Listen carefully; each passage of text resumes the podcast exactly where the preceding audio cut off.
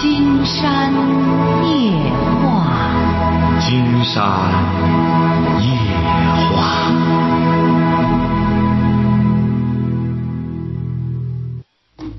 晚上好，听众朋友，我是您的朋友金山。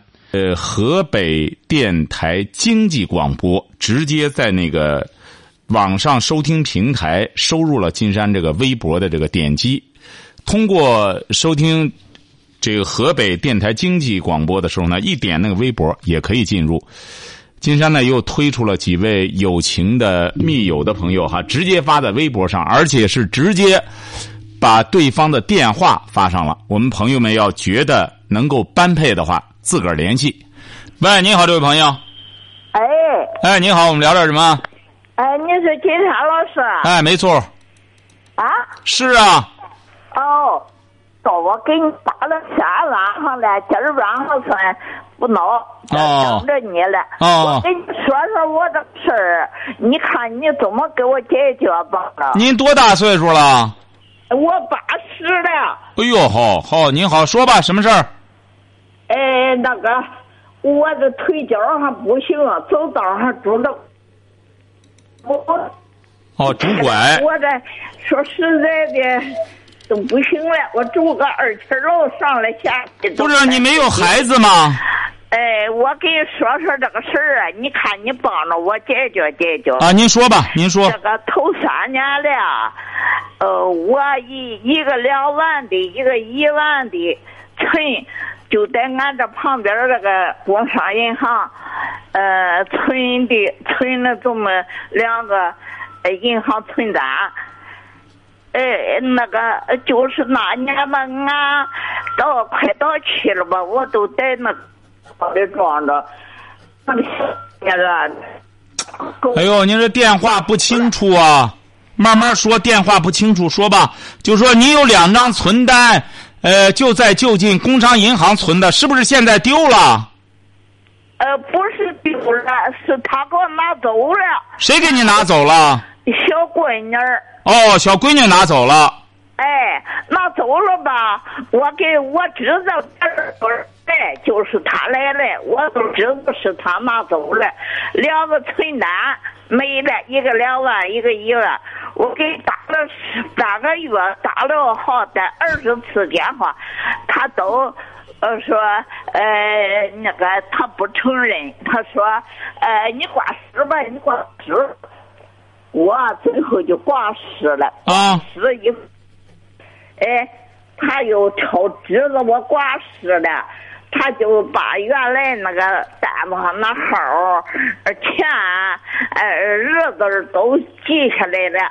他又来了，上工商银行给要了个呃追捕单身清单，就是自自自个儿的这个存单找不着了，没了，要求银行给他又不是您听着，哎，这位女士啊，您您的电话时断时续，金山问你哈，啊，你听着哈，就说你已经挂失了。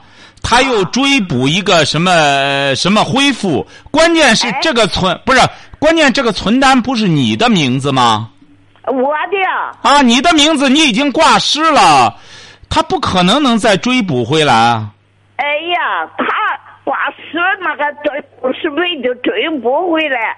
呃，他我跟你说这个情况，啊要不我看见这三年那个存单我都没见，就上个月六，他那男的来了。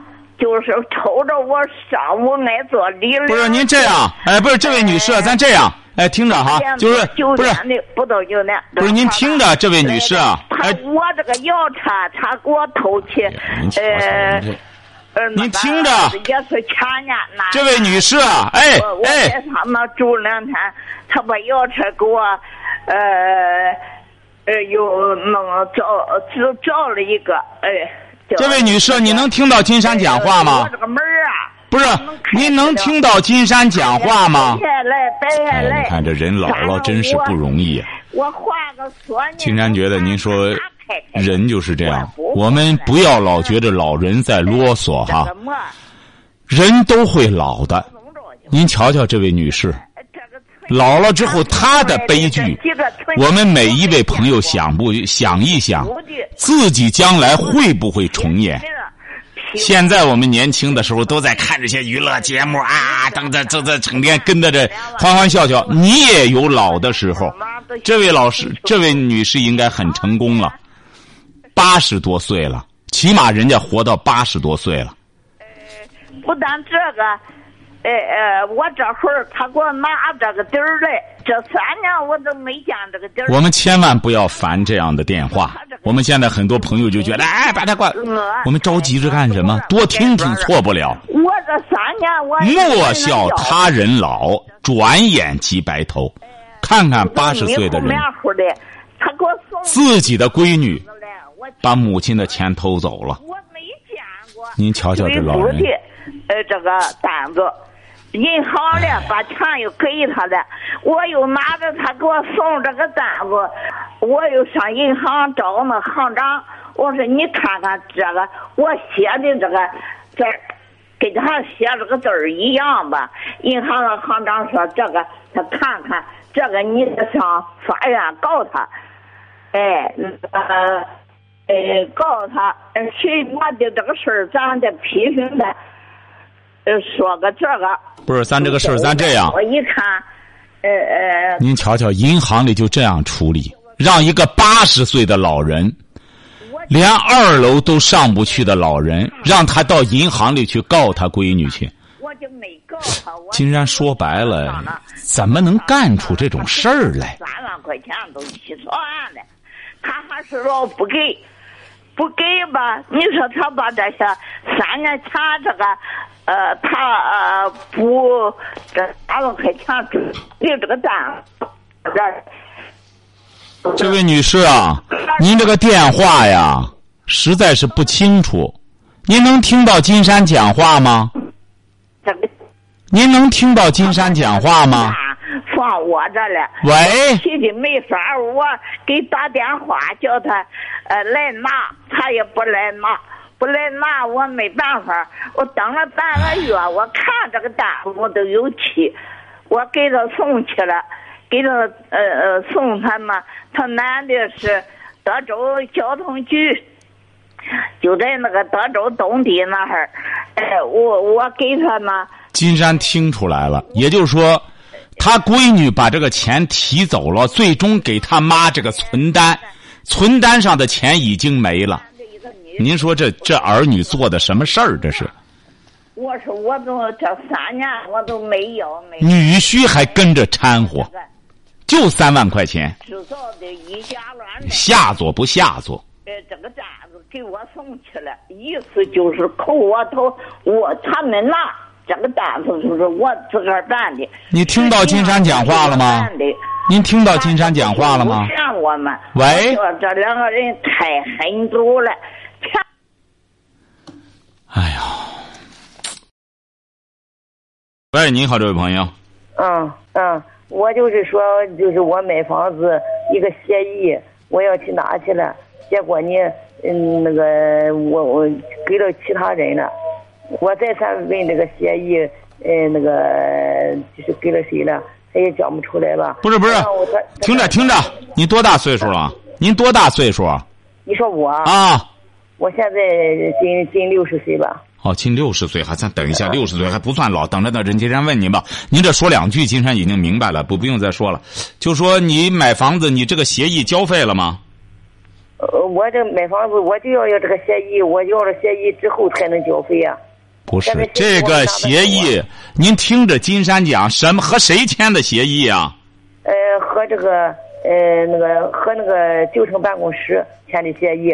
呃，我就是办公室是甲方，我是乙方。不是不是不是，听着听着，买买房没了，协议再签一个不就得了吗？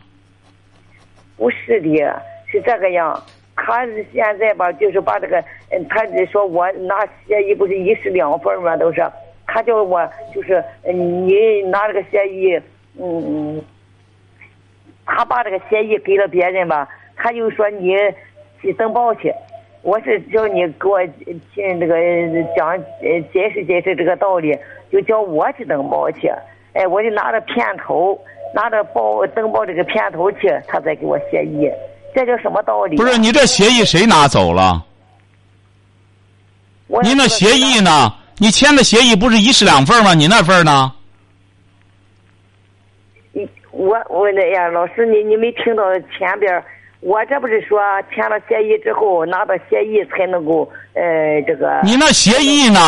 我那协议在在那个拆迁办公室，他不是们主任给了，我再三嘱咐，我签这个协议要给我本人，任何人不要给。那指定你家里的，指定你家里的，指定你家里的，得问问家里人就成了哈，问问家里人哈。哎呀，你说这人经常觉得怎么？人呀，你看就是这样。如果要是你不去长期用脑，会未老先衰的。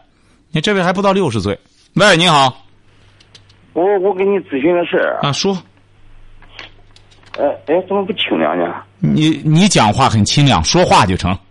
哦，呃，我是我是我们三个做一个生意，也啊属于亲戚朋友什么，那个呃三个人各伙去做了一个生意，他们两个拿的钱少，我拿的钱，他们两个一个人拿了有二十万吧，我拿了一百万。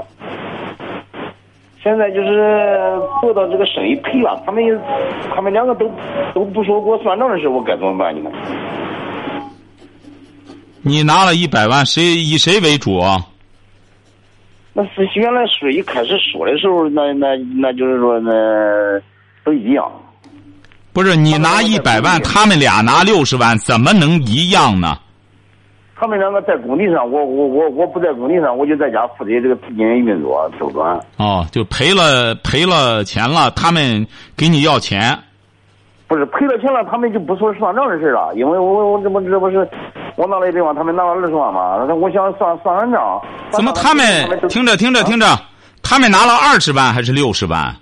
二十万二十万，他们他们一个人拿二十万，我拿了一百多。就是他们拿了四十万哈哎哎，对对对对，他啊们两个。，赔了钱了。你那意思应该一百四十万揉到一块儿，每个人看看赔多少钱，是这意思吗？对对对对对对。哦，赔钱他们不照面了。哎，嗯、当时有什么协议吗？呃，有协议，当时协议也有。不是协议，当时说赔了以后怎么有什么约定吗？赔了以后，呃，那赔了时候就共同赔，上面有约定吗？有有有有。赔了以后均分，哎，是不是啊？哎，这赔赚都是平分。啊，那好办，那好办。只要有这个协议，他们要不照面的话，给他们打好招呼，不成的话就得让法院去裁决了。哦，这样的那个法院也能给裁决。我当时就是一个是书面协议，没是没没没经过公证。没经过公证，他也成啊，也是个协议，大家都签了字儿的。他不是说非得公证了，就跟那那没公证，这也是一个三方认可的协议啊，晓得吧？哦哦。哎，协议是可以作为凭据的哈。好，再见。经常觉得我们现在挺有意思。说白了，有些公证也未必公正。你上次有位朋友不是说吗？到公证处去，公证处的人好嘛，嗓门比他还大呢，不让他说话。上次一个老人就是这样。你现在你在国外，在发达国家都是口头协议，都都是认可的。你当时如果要是大家认可了，有时间有地点，包括你比如有位朋友在国外做生意，当时是，当时他是怎么着呢？他有些就是做的那个，他因为后来涉及到移民问题，结果是涉及涉及到移民问题，但是他做生意的那个税单什么的没法证明他已经做到这个数额。但人家国外都认可什么呢？就认可你记录的一些那种生意的来往的一些东西。就说，因为他有些东西是这这个是没有记录的，那么他自己有记录这些买卖的来往的这些数这些数额，那人家国外也是作为一种证据的。为什么呢？人家一看时间地点，一看就不是瞎编的。所以说，我们现在弄个证据，还非得在公证处再公证，他不一定非得公证处公证的才才算是有效的。你没有公证的，大家都签好的协议，应该也算是有效证据吧。金山觉得这不用是刻意去，非得去了解怎么着。作为从情理上来说，也应该认可。你特别是很多老人，你看他能他搞个东西，他怎么？当然，我们现在，呃，法这个从这个法的角度呢，也是考虑到怎么完善。你比如说，因为没有公证吧，现在说白了，这种坑蒙拐骗、作假的人也非常多。那么，经过公证处再把一道关。当然，这是一种法治的完善。但是话说回来了，我们有些签的协议，也不要认为没有法律效益哈。喂，你好。喂。喂，你好。啊，我们聊点什么？啊，金山老师，你好。嗯。我想聊一下我个人问题。啊，你多大了？啊，我今年四十九周岁。啊，怎么了？啊，那个我爱人已经两年没回家了。我刚才给他打电话，我说我我我那个电台打电话，你准备接电话？他说，但是我说，但是不一定给你能给你打。什么意思？怎么两年没回家，还得经过电台给他打电话呢？不是不是，我是这个意思，就是说我是让让他听了这个节目，我他两年没回家了，我说我想把这个结束这段婚姻关系，他还他还不认可。他多大了？我俩同岁。啊，他是干嘛的？他是他家是农那个黑龙江农垦系统的。你是干嘛的？你是干嘛的？我是我老家是咱们章丘这边，我在家就是属于一种自由职业吧。啊，不是，你就无业哈。嗯，无业。哎，无业。他呢？他是他现在也没有正式工作。他也无业，他回到东北了。对。你俩结婚多少年了？嗯，我俩我俩这是第二次婚姻，结婚是在一零年，九九九年，零零九年。啊，什么意思呢？你俩反正都是二婚，也有孩子吗？没有。那干嘛呢？这是就结束不就得了吗？想结束？他把关键是他把那个什么，去年元旦之前，他他回来待了几天，他把那个结婚证跟我身份证都拿走了，他就怕我那个。那个通过那个法律途径结束这段婚姻，他把这个都拿走了。他这个没事恐怕法院里这个这现在民政局不都有登记吗？都有记录吗？他是那样，我不得去，他是想着我我不得去补去吗？补这些手续不就得又又又有一段时间吗？啊，这个不就得补？不但有一段时间，你这时间还长着呢。他不同意第一次起诉也不无效，最少不是你着什么急啊？你现在有女的等你吗？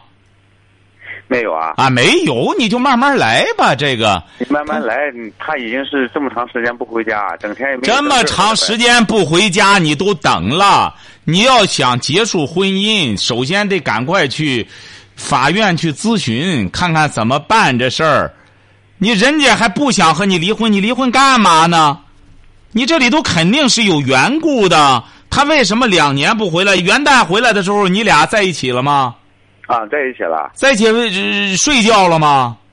啊，那那是那是属于正常的了。啊，这不正常的，这不元旦回来了吗？人家是不是人家回东北有点事儿，在那边做点什么事儿什么的？他吧，他整天就是有事儿，他整天就是在外头。就是东跑西颠的办这个办那个，其实那当然，人家有事儿，你没事儿，你整天窝到章丘，啥事儿不干。人家有事儿，你让他回来和你干嘛呢？你俩都五十了，凑一块干嘛呢？掐架？你要干嘛呢？你关键让他回来干嘛？我现在我跟你说，金山老师啊，我没有时间掐架啊，我没有时间跟他掐架啊。你要干嘛呢？不是，金山告诉你哈，既然这样。你要想离婚很简单，抓紧时间到法院去咨询。你比如我现在他都拿走了，我怎么办？他两年，我们你不能说两年了，你俩元旦刚办完事儿，这夫妻关系还一直有着，也就是说，人家来了也现在还不到一年。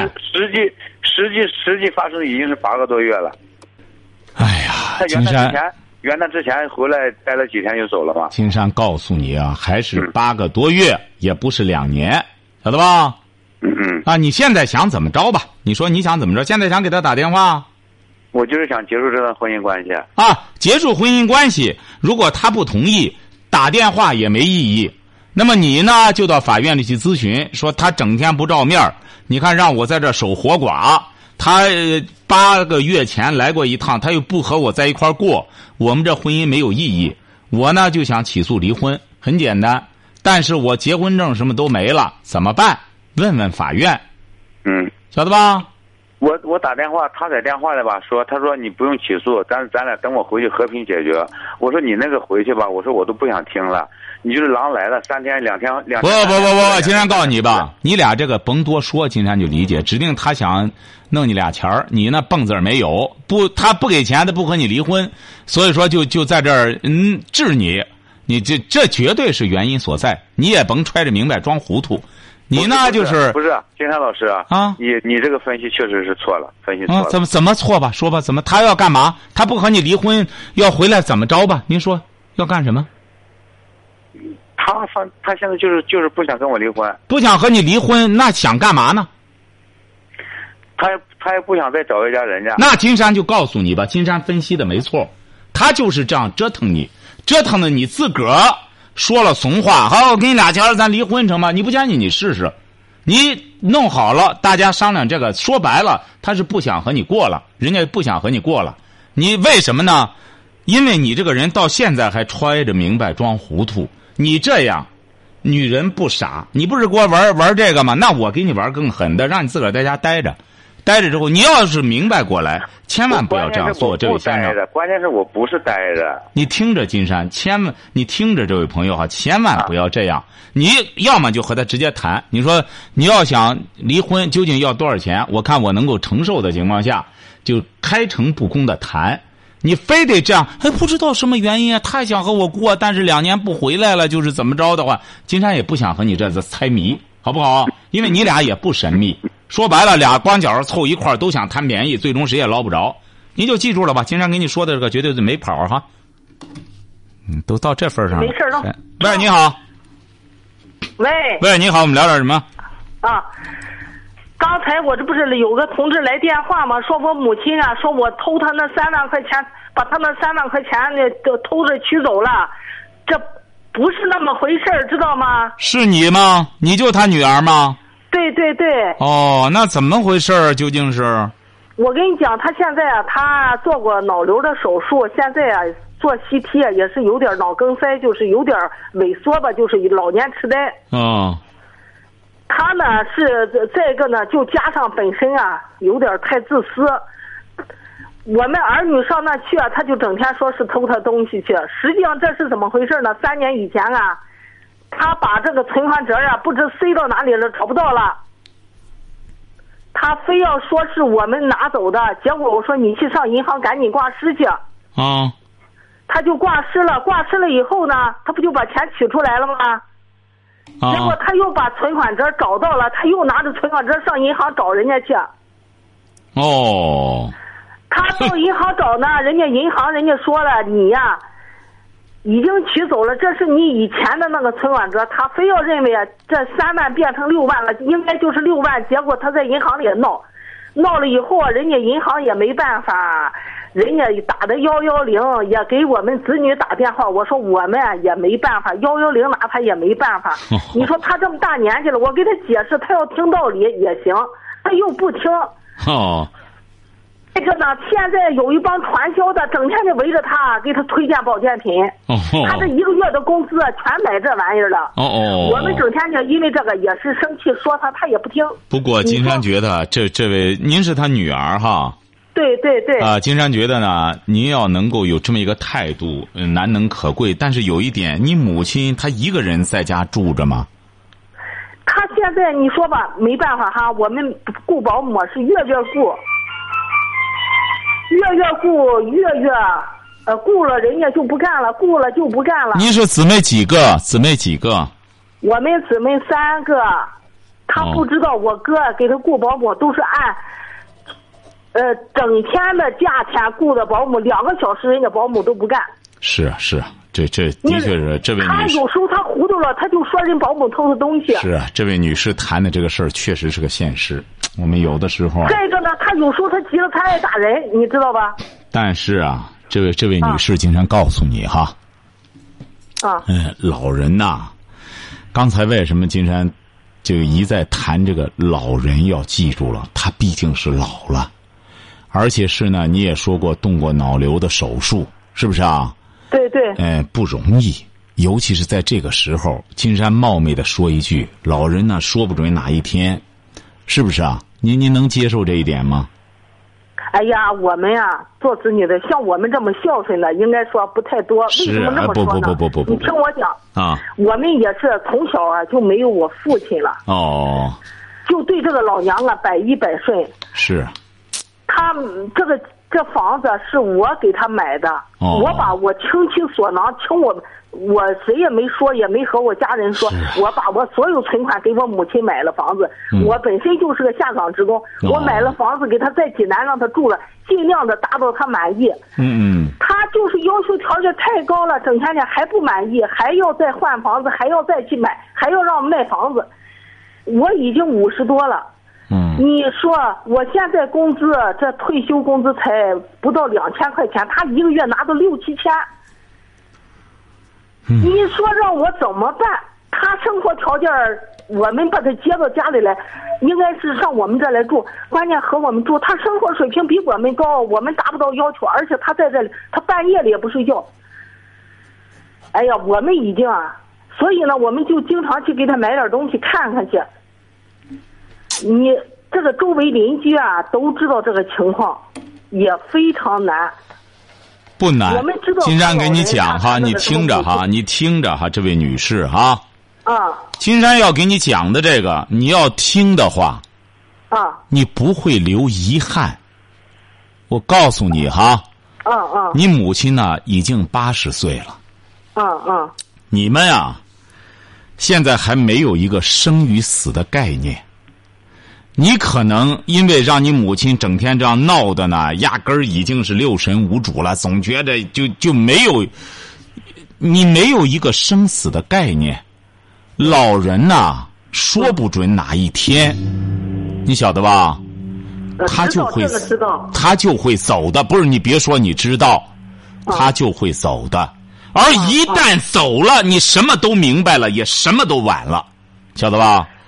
金山在这儿劝我们很多朋友就记住一点：嗯老人和小孩是一个道理。你比如小孩子在小的时候刚生下来那会儿多讨厌，一会儿拉了，一会儿尿了，没完没了的，是这个理儿吧？哎呦，他要是真是拉尿，我们绝对百分之百孝敬的，要是比比任何一个儿女做得好，我们可以给他崴屎崴尿，可以伺候他，可以那个什么。现在关键是他身体还不错，我们去了，他就骂你，要不就打你，你说怎么办？一个八十岁，竟然觉得你们真是一个八十岁的老人了，能怎么打你呀、嘿 你说我我我跟你行啊说哈，，行啊，这位女士，你要听不进去，你就嗯按照你的做法做。反正你也澄清了，你没拿你妈的钱。你要觉着你妈这样的话，你们你们走着瞧。金山可以这句话撂到这里哈，你们走着瞧，看看将来谁会痛苦的。你又听不进去，你就这。给你讲，理解你的这种烦恼。老人老了之后照顾老人很麻烦，晓得吧？为什么说孝道啊？孝道孝道，要照顾老人特别容易。说白了，唐代听说听到的，那他还存在孝道的问题吗？嗯，是不是啊？你这个道理你还不晓得？你也五十多岁了还不晓得这个道理啊？你身处其中有你的难处。哎，老人呢，一干什么了，这个那个的有很多事儿，他能没事儿？他没事儿，你还叫老人吗？哎呦，你可能没有这设设身处地，你要是什么能体验，你你和他相处两天你就知道了。我们这个保姆啊是天天找，我把我同事我金山告诉你了哈，金山告诉你你是油盐不进，你就不金山就那既然是你们家，你这个问题谁也解决不了，那你就按照你的思路走吧。金山刚才是从，就是说，哎呀，觉得您这位女儿呢，起码还能够打电话澄清一下，但是你怎么能听不进去呢？这是你妈，不是别人的母亲。我我应该尽孝的，我我经常就是那个呃上那去看他去，呃我把我同事也叫去伺候他去，我带着他到全国各地都去旅游去。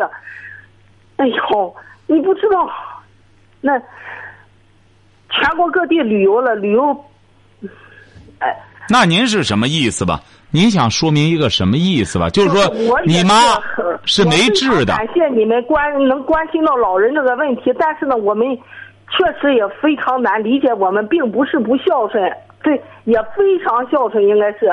啊，成你就想澄清这个问题吧？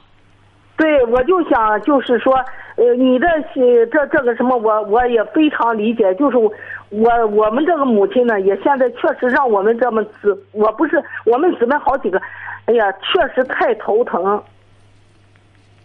都为金山他这个事儿啊犯愁，就是偷着也也三天两头上那给他送东西去，金山告诉你吧，哈就赶紧的跑。金山告诉你吧，哈，金山给你讲一个现实的故事，哈。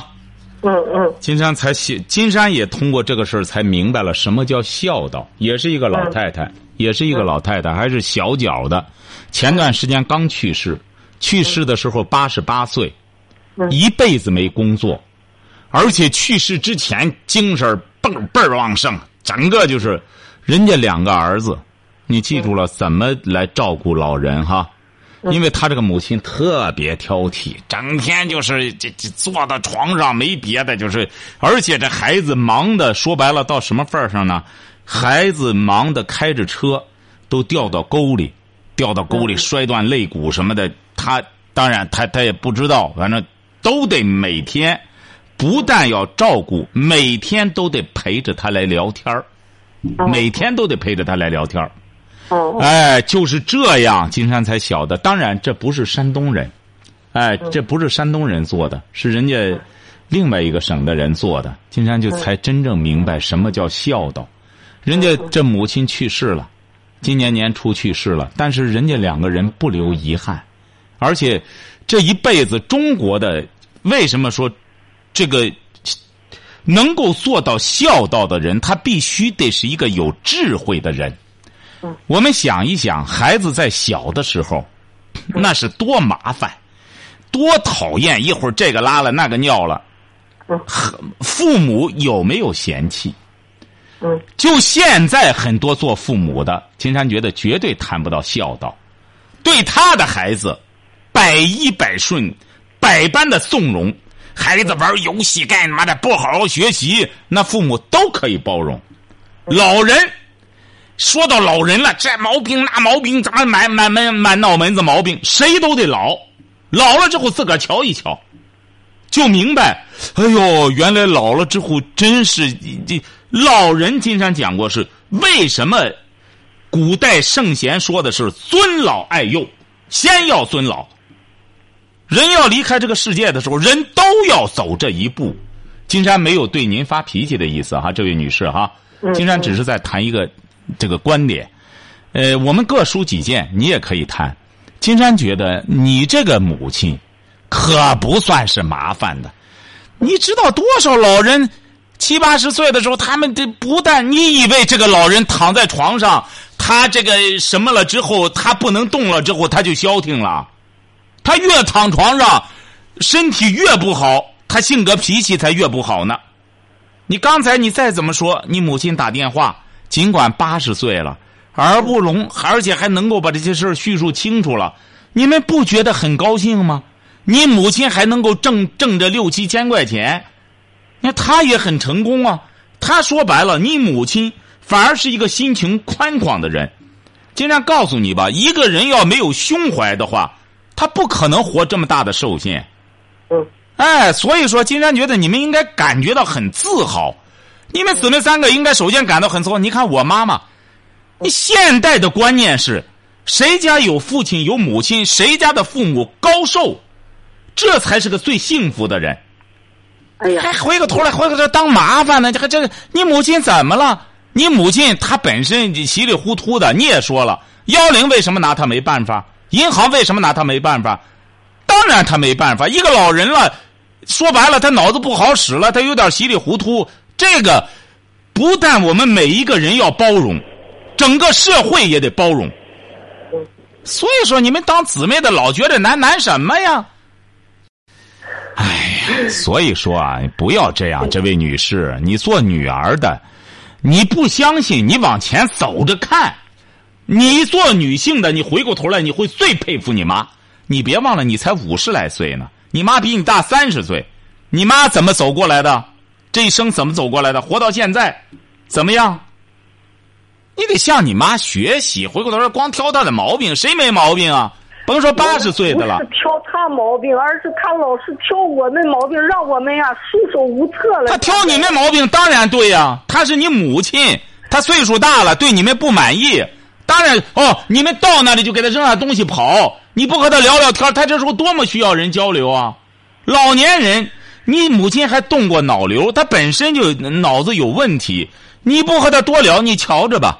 你母亲，你不要老觉得她现在这么精神，老觉着干什么？但老人的身体已经很脆弱了。你一旦干什么之后，你们会后悔的。所以说，你静下来想想吧，这位女士。但是呢，你这不也讲清楚这个事儿了？听众呢也能够理解了，好不好？好好好的，好好，再见哈。喂，你好，这位朋友。是啊哎，你好，啊，是金山老师吧？没错，我们聊点什么？啊，我就说刚才那个女士说她妈怎么这不行那么这不行，我就觉得这个老人呀老了以后，就孩子就是一孝为顺。我说俺哥哥，俺爸爸童年的脑血栓，俺爸爸也是本来脾气能好了也不也不行了，俺哥哥就是一。一晚上都不都不大睡觉，半夜的他三点多他就睡不着，就起来是那么的。但是俺哥哥就对俺爸爸就冷细心，嗯我天热吧，有时候我气愤俺哥就说：“妹妹，你别来了，天那么热也不方便，我照顾。”我就觉得刚才那个女的又说这那个的？你说老娘这么大年纪了，她活一天是咱的福。是她这样硬就是说，我就听了不对头，我就打个电话，我就表扬表扬俺哥，俺哥就点头无趣的，就是每天早晨俺爸爸六点多就起来，起来以后俺哥哥买了饭吃了以后，就用轮椅推着他上那小花园里玩去。哎呦我你哥哥这么热的天玩到十点多回来，下午中午吃完饭，下午俺爸爸三点再让俺哥推着他出去，嗯就天天如此。多少年了？多少年？啊了？多长时间了？呃，他就是俺爸爸是从头年的导致，俺爸爸之前是俺妈六年就不会说话，都是俺哥哥伺候。夏天我我照顾，冬天俺哥照顾，俺哥一点怨言都没有。俺弟弟从外国吧也没法回来，但是俺哥哥从来没攀过俺弟弟，也没攀过。瞧瞧我，就觉得刚才那个女士说了，我心里就觉得，我对她就觉得她不好，对老人这样不好。就老人他再干么，他活不了几天了，他活的是咱的福。有的时候我回家我看看那老人的眼神，我就觉得能可怜。他就他就能愿意活着，他也愿意亲人都从身边。他发脾气是就身边没人，他着急他发脾气，是是吧？金山老师啊？没错没错。金山觉得你哥哥嗯，哎呀，真是哎不，错俺。哥就是电流五区的。电流，哦你哥哥是电流五区的。哎，电流五区的王永全儿，王永全哈哎就是哎，就街道上好几次就说让上电视，我哥从来就说应该的，对老人这样应该的。对对对，我就觉得真是我哥今年五十七了，头发全白了。你像俺妈六年不会说话，嗯我也不知道，就是痴呆。俺妈没了没了以后，俺妈没了三年了，好不容易歇了一不到两年，俺爸又验上好了。哎，好。真是，嗯，今今天老师再见好的。啊瞧瞧哈，我们这位电流五区的王永全先生哈，哎呀，也已经五十七岁了，头发全白了，照料妈妈六年，现在父亲哥哥依然照料，早晚陪伴父亲。实际上，我们现在很多人呢，在干这个干那个，人这一辈子啊。说白了，什么是最有价值的事儿？我们大伙想一想，什么是最有价值的事儿？很重要的一个意义，为父母养老送终。说白了，人活着一辈子，这种亲情，整天谈什么江湖义气、亲情这个那个的，说白了乱八七糟的。这个你连父母的亲情都不顾，你还奢谈什么其他的亲情啊？那不扯淡吗？所以说，金山一直是这个观点：懂得了孝道的人，你才有资格谈你的智慧。你压根儿都不懂得“孝道”这个词的话，就别谈别的了，也不要谈别的亲情了。喂，你好，这位朋友。哎，你好，金山老师。哎，我们聊点什么？我那个花园路与那个呃那个东外环路口，花园路与这个东外环路口往北三百米，有一个精神不大好的人，天这么热，他也没法吃饭。我上班从哪里走，我不有这一天给他送两顿饭，有时给他送一顿饭，给他送水。我现在不上班了，你说他怎么办啊？哦，这个这个人大致什么呃相貌？他得五十、四十到六十之间吧。看 他呀，那有那个头发，有那胡子多，看到也不是怎么黑了，挺白的，四方面皮。多高？有一米七吧。呃，男的男士吗？哎，对。嗯，哦，多长时间了在那儿？嗯，反正得快快一个月了。快一个月了哈。啊，你这么热天，他水他也没处弄去啊！你说大街上哪里有水啊？他穿的什么衣服啊？穿的黑黑衣服，哎呦，里头还穿了个秋裤，那个秋裤好像是个灰的，好像那种绒裤还挺厚的。穿到黑裤，有时他把那个褂子也是黑的吧，好蓝的是黑的，他有时扒了光着漆呀。好，这位朋友哈，也就是说，在花园路与东外环路口有这么一个精神不好的人，已经是一个月了。哎，他一直在这一块儿转。对，他就光在那个桥底下，三百米往北，三百米。一个在一个桥下。就那高架路，高架路底下。哦，在高架桥下啊。就那个，那里有一个山东有一个信用社，农村信用社。农村信用社门口。哎，对，就那个桥底下。哦。就那个高架桥。好的，谢谢您哈。嗯。好好，再见哈。哎呀，我们这就是好心人呐。所以说，金山在这儿再提醒收音机前的朋友哈，或者看看周边的邻里。看谁家有人走失了，嗯，抓紧时间自己去花园路东外环路口，也就他因为东外环有一个高架桥，就在这个高架桥下面有一个农村信用社。你看人家这位女士描绘的这个地点也非常清楚哈。好，今天晚上金山就和朋友们聊到这儿，感谢听众朋友的陪伴，祝您阖家欢乐，万事如意。